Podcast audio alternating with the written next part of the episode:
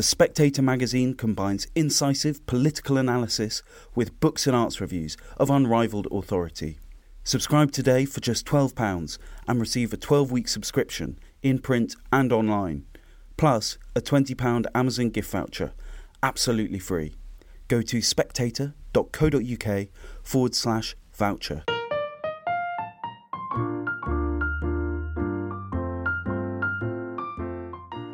Hello, and welcome to the Spectator's Book Club podcast. I'm Sam Leith, the literary editor of The Spectator, and this week my guest is the writer and publisher Matthew Hollis, whose new book is The Wasteland A Biography of a Poem, just catching the last gasp of Eliot's centenary year for that great breakthrough poem. Now, Matthew, what does it mean to write a biography of a poem? I mean, this is there's a lot of material in here which is about the circumstances of the poem's arrival, isn't it? Well, I think there is a, perhaps a conventional reading or understanding of the act between a poet and a poem that a poem is received by the poet. And Keats used to say that if a poem does not come as easily as leaves from a tree, it better have not come at all in the idea that there was a, a, direct muse and inspiration, and out the poem came. But I think for a lot of poets, that's not the case. I mean, lucky Keats, for many of us, it's like pulling teeth using our feet. And I think one of the unusual things about The Wasteland in particular was that here was an occasion where there were two minds at work. And although the poem has an author, and it certainly has an editor too, there was a sense in which the poem was possessed by two different people in two different bodies and two different minds at the same time, and they had the same thought about what this poem should be, and that a convergence took place. You're talking about Eliot and Pound, presumably. I am talking about Eliot and Pound, and particularly the idea that a poem is somehow outside of the poet as well as within in, in the experience that many of us assume that it's something that was internal that we express that was an idea I was quite interested in. So, in that sense, I thought about the poem as an object or an artifact, even a thing in the world, even almost a, a creature in the world, or more like a stage, perhaps, in which people enter and exit. Eliot, of course, Pound, Vivian Eliot, of course, and all the factors of the war, Spanish flu, all of that entering onto this stage that is the poem. And from that creates this life story of the poem. Yes, you talk at one point about the corridors of the poem, which I think is a very fertile sort of architectural metaphor anyway. Well, Eliot had an idea that that all literature happens at once. And this was an incredibly important idea, both to him and the kind of poem that he wanted to write, so that his poetry was as equally informed by Homer as it might be the moments in the war around us. And so while we can think about a, a poem as a corridor with influence and time moving in one direction, that wasn't Eliot's idea, and that wasn't his starting point for the wasteland. His was more like a chamber in which all these influences entered. They all swirled together so that Homer was sitting next to Pound in the same room. And in this milieu, this timely moment where all channels filter into one, that was the moment that he wanted to live and write. And that's the moment he thought that all literature should aspire to. Now, when you conceived the idea of writing this book, I mean, I'm, I'm not going to put words into your mouth, but if I was setting about to write a book about the wasteland, I would be thinking, Christ, is there anything new to say? Now, was that your feeling when you started, or do you think there's, there's something burning that people have missed, that people haven't got, or that there's a different approach to this poem that naturally suggests itself to me? Well, as somebody kindly said to me at the time, it was a well traveled path which the cobbles were already smooth. And I think that was right. And I didn't set off trying to find new things that I thought hadn't been found before. I mean, as you rightly say, there's a nearly a century of research and history and reading behind the poem already. But I think what I did want to try and do was tell a story about its composition and the processes that brought the poem into being. And perhaps, if successful or not successful, try and help readers with the idea about how to engage with a poem like this. A poem that, after all, is often regarded as one of the more quote unquote difficult that's been written, and perhaps a poem that comes with warning signs to your health and to your understanding, and of course has this extraordinary body of literature, outstanding research surrounding it as well. And just to help readers find a way through that was not intimidating, but help them to think about how to engage with poetry and how to have an experience that was meaningful to them, which after all was Eliot's great hope for the poem. Yes, it is. It is kind of hard to read it, isn't it? At a hundred years on. I mean, I, I, you generously reprint the original text as published in the 22 edition of The Wasteland at the back.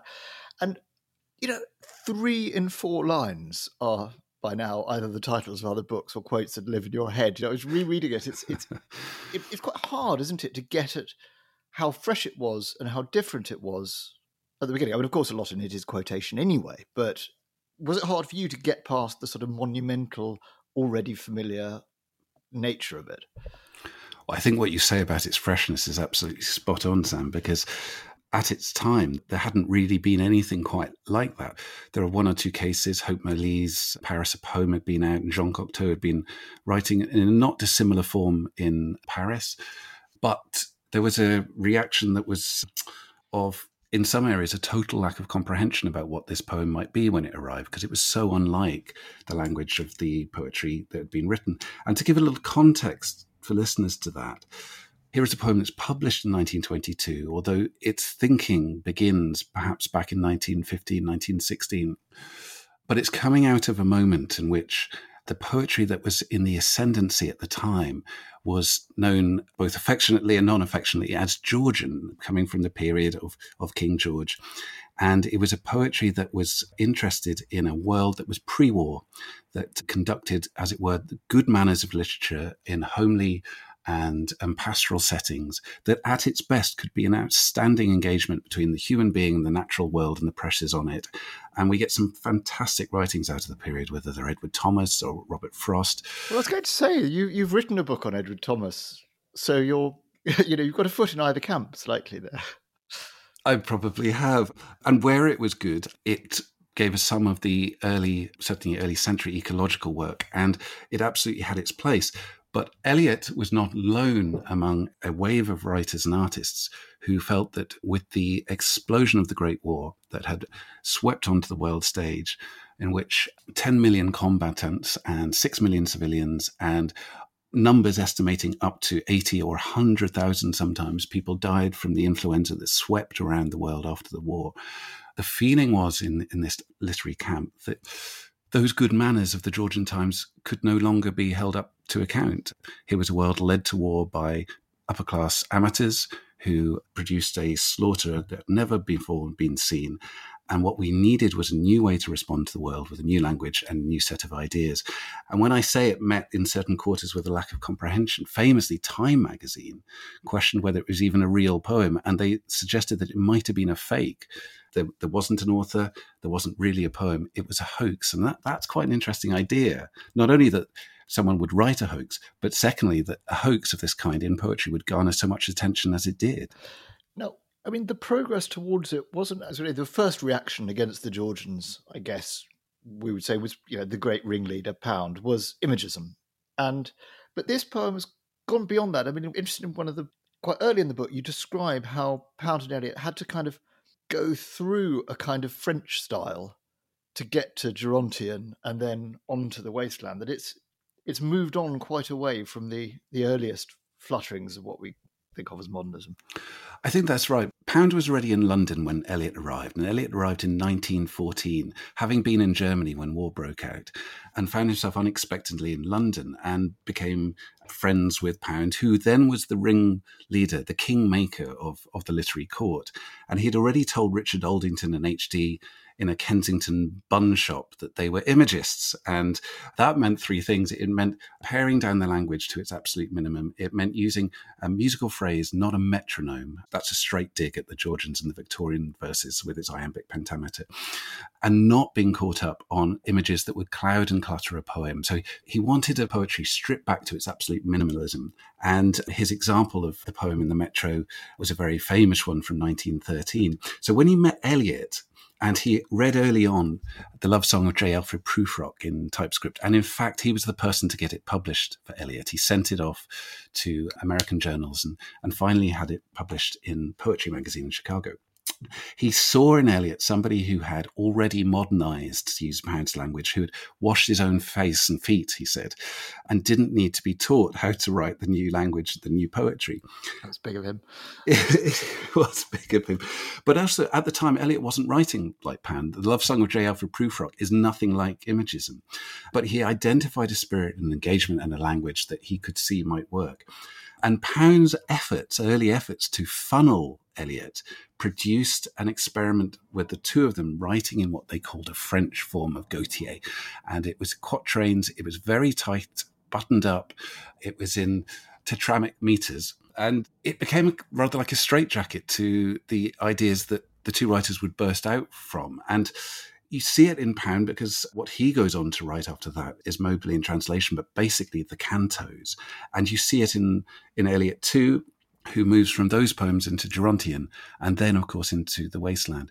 So arguably it was a necessary passage, but actually, if anything, it was possibly a wrong turn that prevented these poems coming earlier than they might otherwise have done. Now, an enormous amount of what, what you describe is about you know Eliot's, if you like, Eliot's inner life, Eliot's relationship with Pound, Eliot's relationship with his wife Vivian, which you know obviously we know is very troubled. I mean, I'm wondering how we square the personal origins of the wasteland, as you frame them, with you know Eliot's almost most famous pronouncement, which is that poetry is impersonal. I think you're touching at the core of one of the things that make this poem so lasting and so pertinent because you're absolutely right. One of the things that Eliot was saying at the time, and what's fascinating about Eliot's poem, The Wasteland, is you can see him building up to it in his criticism. During the war, he starts to make a contribution to his living, to his earnings, by writing literary criticism. Although at the time he's working at Lloyd's Bank and doing slightly better from the banking than he is from the. always trying to get him out of the bank, isn't he? Pound's like the greatest waste to you know the history of art. The greatest crime to literature is is Eliot in a bank. Whereas, funny enough, Eliot enjoyed being in the bank because he, he liked the routine of it and he liked the protection it gave him from the emotional whirl of his marriage. He had met Vivian in Oxford in 1915 and married her two months later. And a year, only a year had passed by the time he'd realized this had been a tremendous mistake because she was not well in her physical and mental health. And it triggered a domino series of events of ill health in both of their lives that, that would mark their entire relationship. But he would say, fascinatingly, also informed the poem hugely. So Eliot at the time is trying to mark out in his criticism a poetry which he thinks is impersonal, but he doesn't mean that exactly as we might sound it. What he's responding to is a gush that he, he and Pound think is synonymous with Georgian and Victorian verse, where the personal pronoun, the Wordsworthian self, is located at the center of the poem and he thinks that's an experience that's too dependent on the writer. And actually, we need to move the onus onto the reader and give the readers clues, emotions through objects that they can understand. And that's where he comes up with some of his other famous expressions about poetry. So when he says it's impersonal, what he's really saying is that a writer has to find a way to communicate their own engagement and personal experience in the world in ways that are not about them, but that can have meaning to others in their world. And his famous remark about impersonality does have a little caveat at the end where he says, well, of course, only the people that know what it's like to have a personal experience and to, to suffer personally are in the position to do this in the first place. Yes, that caveat seldom reproduced alongside the original quote, is it? But it should be because it's key. yeah. yeah. And he, he did later in life, didn't he, say something to the, I'm going to misquote it, but something to the effect that the wasteland was a, a wholly private rhythmical grumble. He did. It's nothing that's been directly written by him, and it's something written down at a talk that he made. But he did. He described it as a rhythmical grouse, a grumble. And he was responding to the fact that by that stage later in his life, the wasteland had been suggested as being the voice of a generation and a response to world crises. And he said to that, well, that was very flattering, but it was a kind of nonsense because really what it was was a personal grumble against the world. Slightly arch, that, isn't it? Yeah, slightly arch and slightly spoof too, just in the same way as if you read him talking about the infamous notes to the poem when he said that they ought to be taken at face value, whatever that means. He had a sense of mischief about this too, but it was serious. He did see it as a personal grouse. And by that, he was particularly thinking of the suffocation that he was experiencing in his marriage and potentially the fact that he thought he made a wrong turn in his life, married the wrong person, and that what he experienced afterwards was a kind of penitence for that decision. Yeah.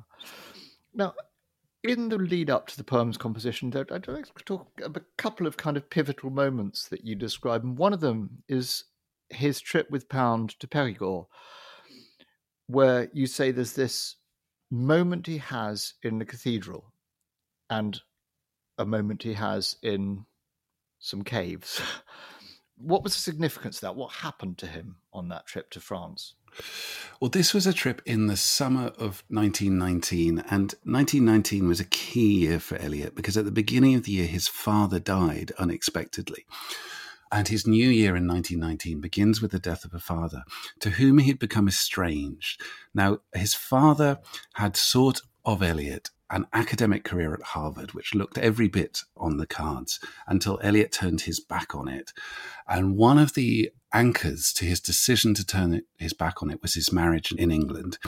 And with it, not only became an anchor of a life in London, but a literary life in which Eliot had decided that he was going to make his career, perhaps not his income at this stage, but his career from literature.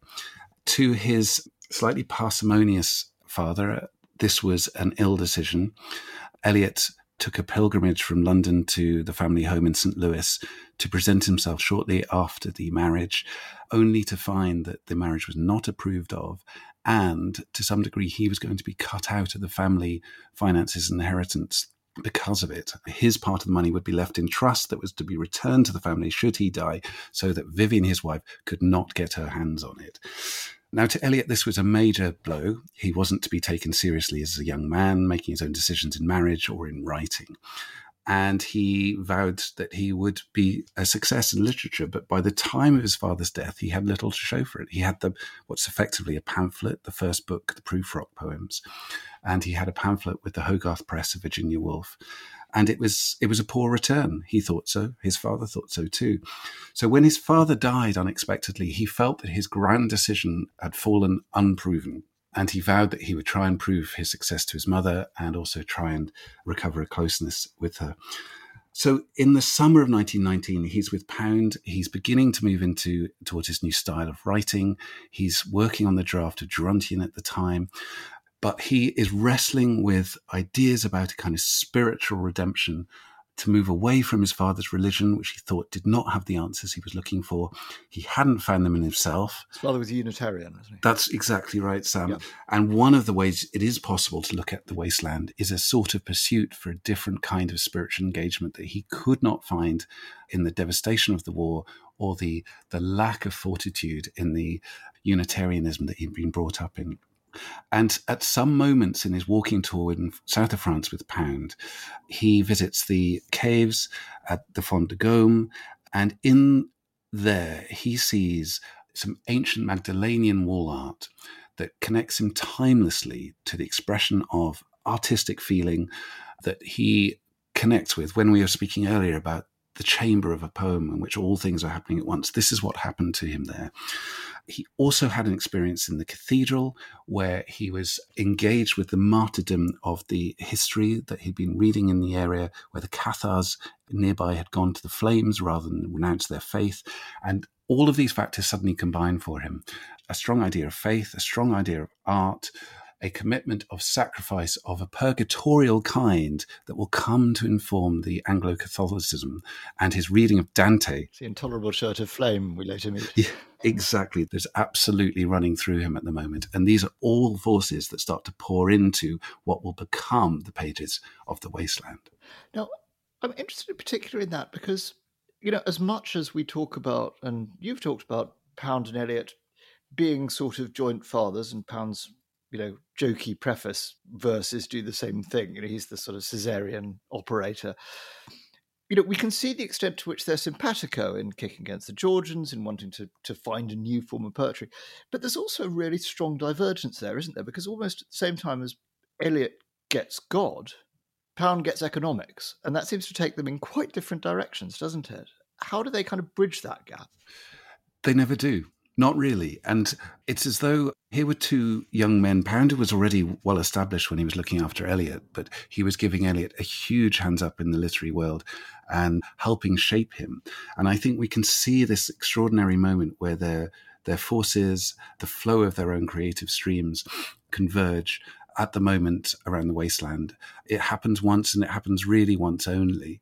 Eliot gives a little criticism on Pound's work, but not much. Pound is constantly criticizing Eliot's earlier work, and that suits them fine in as far as it goes with their French style, as we were calling it from Gautier at the time. But it happens with The Wasteland, and it doesn't really happen much after, interestingly. And in fact, after The Wasteland, Eliot only asks his opinion once only, and that's on The Hollow Men although Eliot will support him as a publisher at Faber and Faber. So they do have this moment, but it's also one of sibling tensions too. They have different visions for social order, as you rightly say, Sam. Eliot starts to think that the way to respond to the anomie of the world around him is through religious faith of a kind he hasn't been able to achieve from his family's Unitarianism. Pound thinks religious faith is fraudulence, that it's just yet another layer of exploitation and control, and only a new form of progressive economics will redistribute opportunity, wealth, income, provide a more egalitarian world. So Pound says the only way is to put this to the money first and society first. Eliot says no, the individual and the spirit must come first. And on that ground, they begin to part in ways that will never come back again. I mean, that business of the moment when they're asking each other advice, this is sort of striking. It's a it's a parenthesis, really, but I think it's an interesting, possibly a telling one. That just after, you know, The Wasteland's coming up to publication, Pound has just done his famously extraordinary radical surgery on it over months and months and months. And then he finishes the eighth canto and he sends it to Ford Madox Ford for his comments and doesn't send it to Eliot. How do you read that? It's a really interesting moment. So to put that in a little context, in 1921, Eliot begins drafting The Wasteland proper, as it were. And for the first time, he isn't showing Pound his page by page drafts because Pound isn't around. Pound has already left England and moved to France.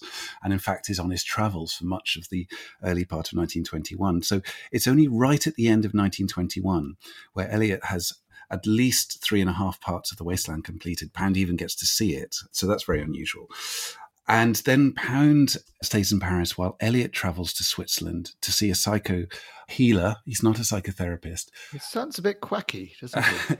well, he's a character called Roger Vittoz who believed that he could help his patients by laying hands on their cranium and he could feel the tremors of their thought patterns. And what he tried to teach them unlike his peers Freud and Vienna and Carl Jung nearby, was that the unconscious was not something to be drawn to the surface. It was something to be suppressed because what he wanted to help people with was control over their physical daily bodies and manners. Yeah, and that's what Eliot felt he lacked. When Eliot's crisis hit its peak in the middle 1921, he felt he'd lost control of his brain and even his body he looked to Vittoz to help him in that, and so he went to Switzerland. This is quite a serious nervous breakdown, wasn't it? We should make clear. I mean, he had like three months off the bank. He had, and he began that in Margate, where he famously sat in the shelter and said he could connect nothing with nothing. And he continued it in Switzerland. And it was in Switzerland that he finished the poem. It's in Switzerland he wrote the fourth and fifth parts. And he wrote them out by hand because he wasn't carrying a typewriter with him. And he wrote one in fair copy and one in pencil manuscript. And he came back through Paris and he laid all these pages before Pound. Pound said of the manuscript, too much of it, can't read it, won't read it until you type it. And Pound lends Eliot his typewriter so that he can actually type out these parts for a few days. And at that point, they start working editorially on the poem together. And they have a week in Paris where they get it into a very close shape to the poem that we understand today. And as you rightly say, Sam, when this is finished, when Eliot has left Paris and he goes back to London with his pages, 19 pages, a damn fine poem as Pound is telling everybody who will listen at the time, Pound has also reached his eighth canto. And the eighth canto is the most wasteland like of all the writings Pound has done. And it clearly, you can even see it in almost versions of lines from the wasteland that appear in Pound's writing at that time. But he doesn't send it to Eliot. He doesn't lean on Eliot. He goes back to older friends for advice. And why doesn't he do that? I think it's because there was a selfless streak in Pound always. He clothed, he fed, he financed writers from his own pocket, even though he was never rich. Those he believed had talent, and Eliot was the top of his list. He realized that Eliot had written what he came to say was, as it were, the calling card of the generation. I don't think he wanted to disturb it in his final hours, and he let Eliot finish the poem in London on his own. Incidentally, when he visited Switzerland, you know, he's diagnosed with what's called aboulie, isn't he? This was Vittoz's word for it, exactly. Vittoz's word. I'm wondering, do you think that in some sort of false friend way will have brought in that Gerard de Nerval line that appears in the poem Le Prince d'Aquitaine à la Tour Abolie? Is that a sort of joke to self, do you think? That's very good, Sam. I wish I'd spotted that myself. Yeah. No, I think that's exactly right. And Nerval is one of the writers that he'd been looking at in that period. But he goes through his own copy. I'm just reaching for it, which is why I'm just going off of Vittoz's book. And I've been lucky enough to see Eliot's own copy in which he pencil marks all sorts of passages throughout the book, which are to do with physical control, sometimes even stomach pains, bowel movements. Eliot was having a lot of pains in his hand. He found it very difficult to write at length with the pen at this point, And he was seeking a kind of mastery over a total crisis in self confidence a total crisis in a public space or an ability to be in control of his own mannerisms. And it was through this, as it were, management of routine physical order that he restored it briefly. And his exercises were that he would spend half an hour with Vittoz with hands on cranium, and the rest of the day, Vittoz would instruct him to do such things as move his fingers left and right, hold his arm in the air, concentrate on the marks on his hand, to give constant physical attention to yourself so you learned how to control your body. And mysteriously, this was one of the keys that helped unlock the latter passages of the poem. To move from the you know more abstract to the more concrete, you know, as you say, he had trouble writing. A lot of attention is paid in your book to typewriters, to the importance of, I mean, partly to where given that we didn't have photocopiers, where the carbons of this and that were at any given time and who had them and how we could get them back and post them. I mean, how much of a contribution did the fact that he was typing it make to the publication of the poem, to the way he composed it? I think a great deal. I mean, I think it's fair to say that The Wasteland could not have been written at any other time in history because it comes at a moment of electrification. And Eliot himself was working in a bank in which the offices had changed unrecognizably from the situation before the war. I mean, every desk had telephones which weren't in place before. Fax machines had just been invented, early versions of that, and early versions of photocopiers. Memos were being sped across the building in photostat form, so messages could be passed within seconds or at least minutes, which hadn't happened before. But one of the most fundamental changes in the in the office culture was the advent of the typist that were now everywhere in all office culture, and very noisy it was too. A lot of women had moved into the clerk role during the war and replaced men that were at the front, and they continued in that work. And Eliot himself began drafting on a typewriter around about 1915, 1916 during the war, as he says to a friend, Conrad Aiken. And he said that he thought that it sloughed off some of his more romantic phrases that he was prone to whilst using the pen. And he's not alone. I mean, there were many poets, particularly in America at the time, that were making great use of this. And William Carlos Williams and E. E. Cummings were two who were using the typewriter as a form of visual composition as well, where you could begin to see for the first time, which is incredibly important to poets, you could begin to see what a poem might look like as it were published through the composition of a typewriter, which you can never do in manuscript. And I still find it very hard to read a poem or judge a poem in, in manuscript in a way that when you see it in typescript, it works on a different part of your brain. But it was an arduous one. And as you say, carbons were very important. A poet then, like Eliot, would have only two copies of a poem that they were working on. They had the ribbon copy, the top copy, and then they put the carbon in between, and then they had the carbon copy underneath. They would keep one copy for themselves for drafting and revising, and they would send the other one out for opinion to friends and writers, or perhaps to a printer. And often that worked well. Sometimes, if they made the mistake of sending out both copies, they didn't have their poem anymore. And you can see moments where Eliot urges for Gerontion back from one of his colleagues because he wants to take it off to France to show Pound, but he doesn't have a copy with him. Which seems extraordinary today when we, we have multiple drafts and printers and desktop publishing and everything else. But it was a real fidelity to that art. And it was a real mechanical action, which for some writers, even today, is very close to the act of composition and a very useful process to them. Yeah. Now, we haven't talked much yet about Vivian. And one of the things that really interested me reading your book was I mean, it's long been sort of said that the difficulties in their marriage were one of the things that most profoundly influenced the poem. But you get some detail on that Vivian was actually herself a really good editor of the poem in certain respects. I mean, she made made some marks, didn't she?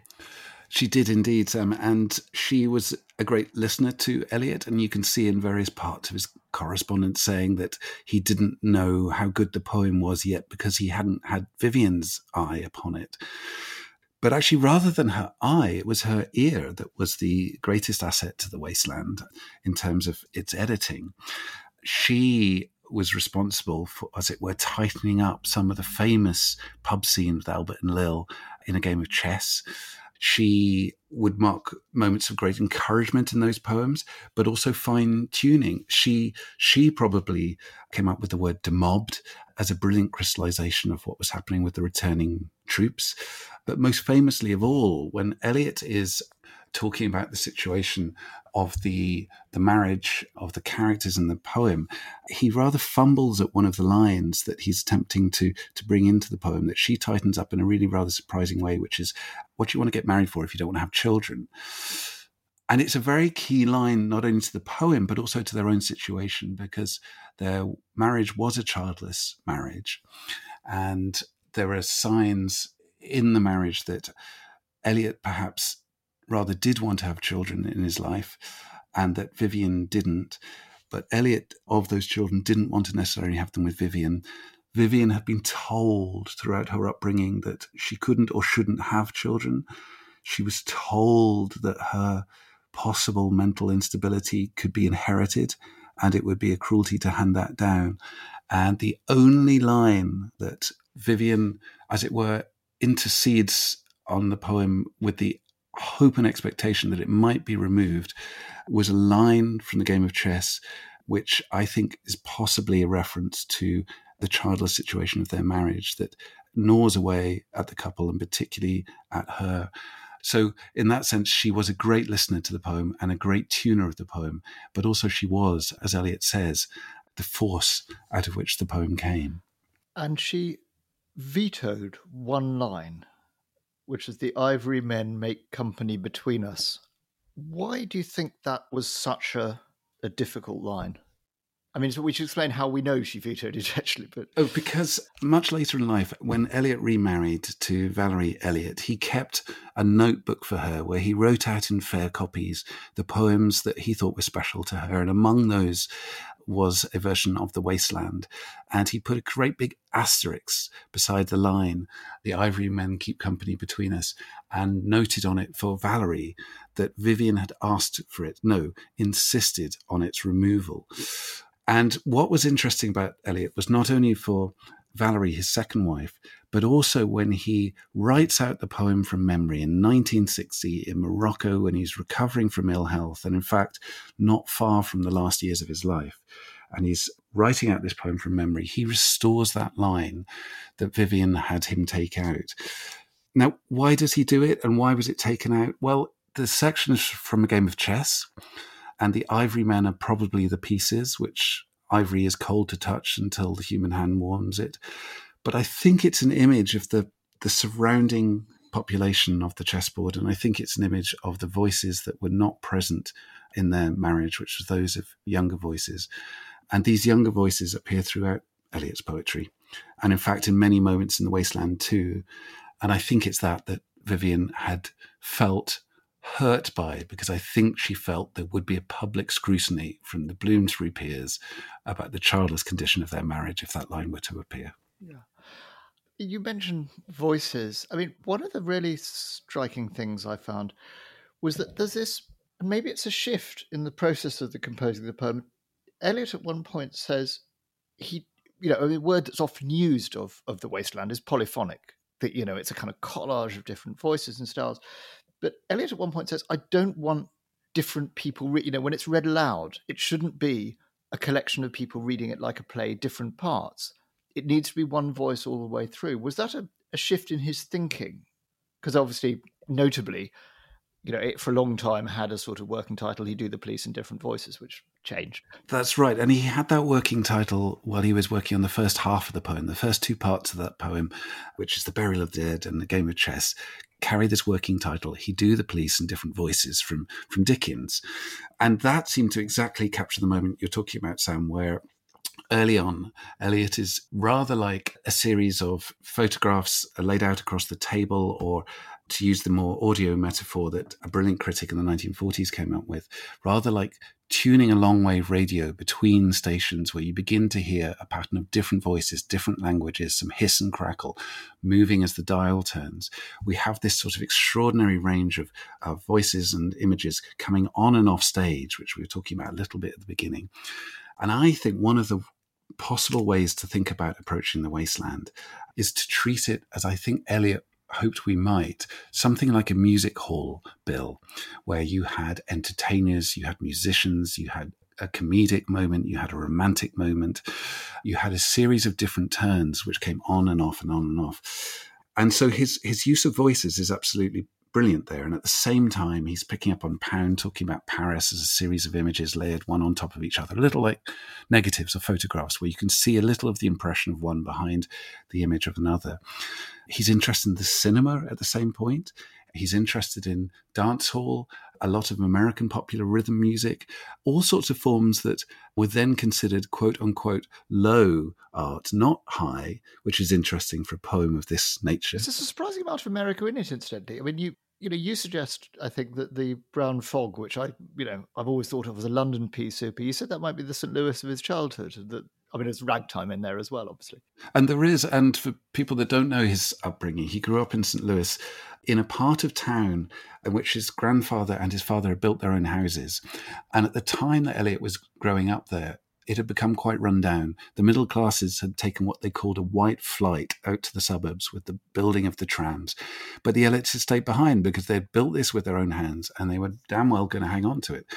And so the area started to be filled with speakeasies and ragtime bars. And a lot of the sounds and rhythms that you can hear in the wasteland are actually some of the sounds that he grew up listening to. So, so all of that can be traced too. So those images and sounds absolutely flow through the wasteland. But you're absolutely right, Sam. He didn't want it to be a poem for multiple voices. He wanted it to be a poem for one voice, using different different sounds and different moments. And at one point, he does object when there's going to be a radio production where four different actors are brought in to read different parts of the wasteland. And he would say, No, no, no, that isn't what I intended at all. That's not what I meant at all, surely. Incidentally, do you have a sort of favourite reading of it? Because I mean, Alec Guinness obviously put his stamp on it. I just wondering whether you've ever come across the amazing drunk PJ Proby reading. I haven't heard the latter, but I do love the Alec Guinness, and I think particularly the high camp flavour of the bar scene that Alec Guinness does is absolutely superb. But of all the readings, and there are many, and there are many that superb, by far the best is Eliot's and it's not everybody's style. It's not everybody's style to, to listen to him like oh, that. I've got to say, yeah, I struggle to agree. um, but once that cadence is in your mind, I can't shake it out, and I absolutely love it. But not you, Sam. Is that right? really, I, I, I, I find it something about his his clippedness. I find hard to get past. But I'll have to hurry up, please. It's time. yes. Now, can I can I ask also? You talk in great and fascinating detail about the cuts and excisions Pound makes, and his marginalia are often very funny. I mean, it's so humanizing that you get him writing just bollocks. Yes. he says at one point, more than one point, in fact. But also, just to put that one bollocks in context, um, this was a phrase that Eliot had had tried to bring into his poem whilst in Margate in manuscript, and had really struggled at a passage that, although it's only 12 lines or so in length, it looks as if it's twice as many because he cancelled and cancelled and cancelled. And then he painfully typed it out lengthily, lengthily, lengthily. And by the time it gets to Pound, Pound just takes a pen, puts a line through the whole thing, and as you say, Sam, writes bollocks beside the whole thing.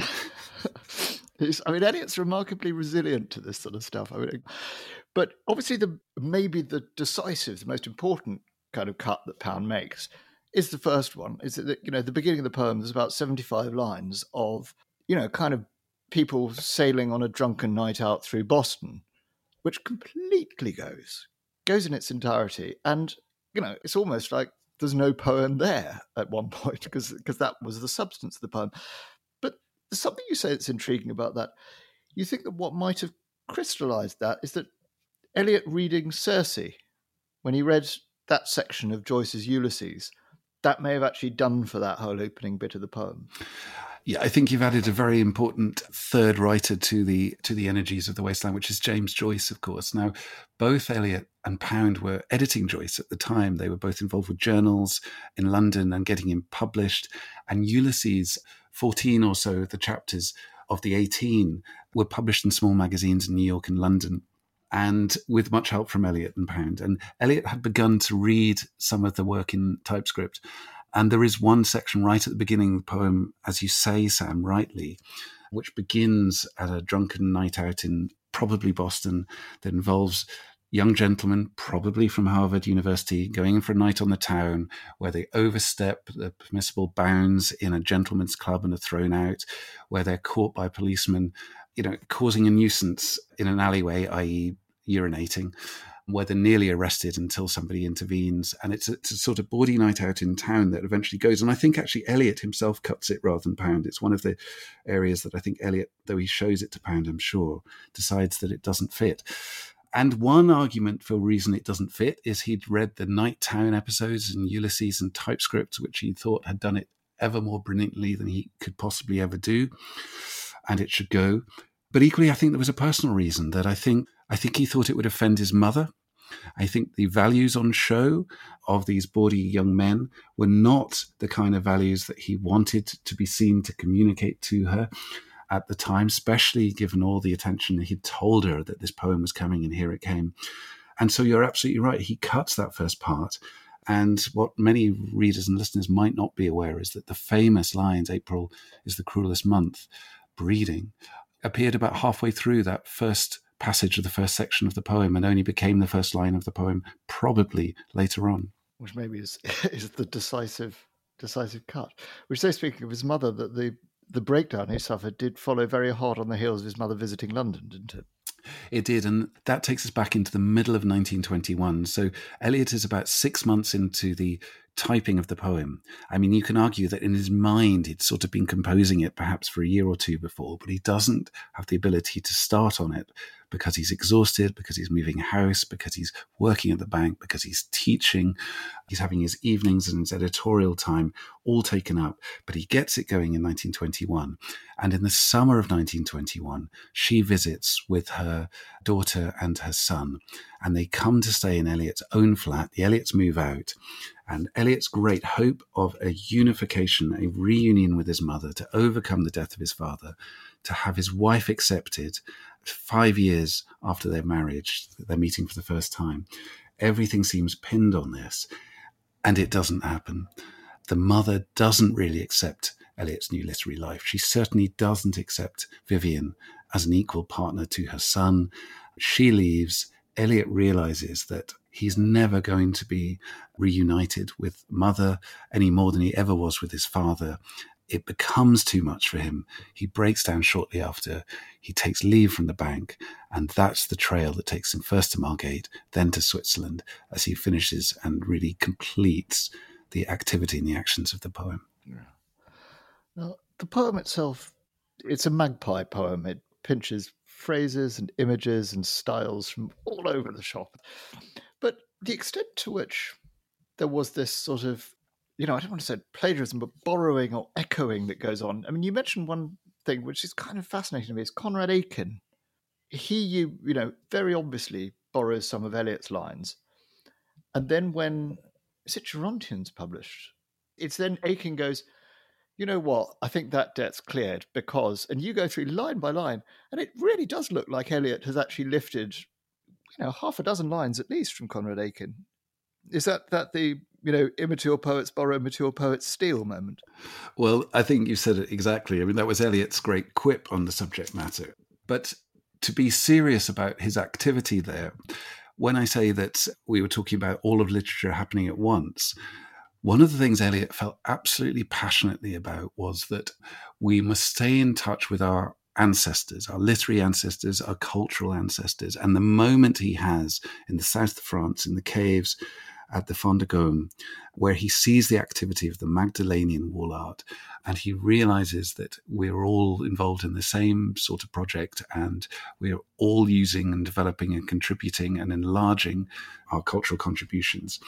He would say that all of this, in a way, belongs to everybody. And he is in commune with that idea. He wants to enlarge that idea of a great European culture.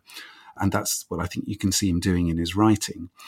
Now, for some people over the years, that has drawn too close to, as you say, a borrowing or even a plagiarism. And he does quote a lot in the poem. More often, he riffs as well, and he does modern new transcriptions and transpositions of those works but every now and again he gets in trouble with it. And the example you give is Conrad Aiken, who is a friend and supporter and who very generously was one of the first to recognize the brilliance of the wasteland, but who also appeared to recognize moments of his own poetry in the wasteland and in other poems of Eliot's. And it's hard to say that Eliot hadn't somehow absorbed many of these influences around in a sponge like fashion often he, he improved them. I think that's that's possible to say. But for some people, that will still be a mark about or a question mark about what constitutes original poetry. But Eliot has an answer to that too, and he would say that you're asking the wrong question if what you're asking about is originality, because all of it is in constant communication and constant commune. And here I am as the latest in the line of that conversation. Maybe that's part of the way of turning your guns on the romantics, isn't it? Certainly, yeah. Obviously, the vaunted difficulty of the poem, you know, is a thing that persists to this day. And there are, as you, we mentioned earlier, those notes. Now, as you describe it, those notes are in part a response to a publication difficulty that you know all his publishers were saying this is too short. We need to bulk it out a bit how seriously, therefore, are they to be taken? I mean, what was Eliot doing with them? Were they just filler?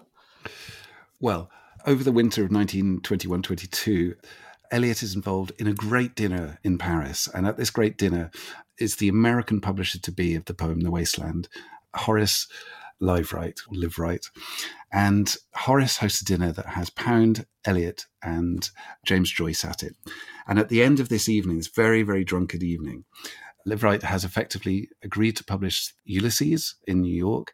He's given Pound a contract to translate whatever he likes in return for his rent in Paris for the next year and more. And to Eliot, he's offered sight unseen publication of this poem, The Wasteland. He didn't even know what the title was then because it didn't exist at the time. And now this was a remarkable moment for Eliot because he hadn't found a literary establishment to take his work seriously at this moment. And now here was this new publisher in New York who was going to offer sight unseen for the poem that Pound had been picking up.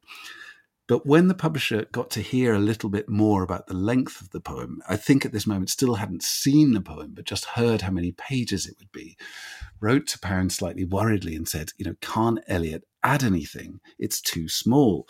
Now, this got back to Eliot just at the moment that he was finalizing his draft with Pound and his last, last work of it in London early in 1922. And he sort of panics. And he does some remarkable things, Sam. He starts to add in materials that had absolutely no place in the poem whatsoever.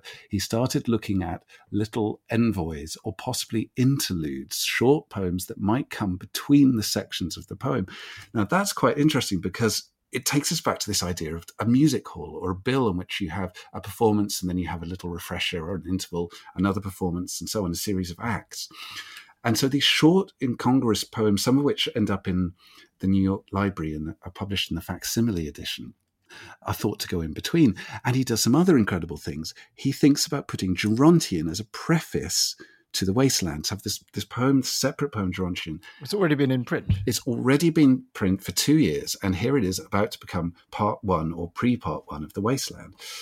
And Pound says, no, no, no, don't do any of that. The poem is big enough as it is, already the longest poem in the English language, as he famously says, and you mustn't add to it at that point. And that's when Pound writes his squibs, including, as you mentioned earlier, the idea that Pound performed the Caesarean operation when he when he edited the poem. And even more mysteriously, what Eliot does then with Pound's squibs is ask Pound, can he put them in the wasteland? I mean, extraordinary thing is going on here. We're on the eve of this poem that's gone from nearly 800, 900 lines down to the form that we have it close to today, 400 and something lines at this point. It's finding its finest and most most full, perfect form. And suddenly Eliot is trying to add interludes, add Gerontion, add squibs, jokey squibs of Pound's into the poem. And fortunately, none of that happens at the moment. But what does happen is he writes notes, he produces notes to go at the back of the poem, which he comes to realize can never be taken away, though at some moments he says he wishes they would be taken away. Are they to be taken seriously? Yes, of course, and no, of course not at the same time. They're not a sixth part of the poem, but I think it's impossible to print the poem without them these days because they are in a kind of conversation with it.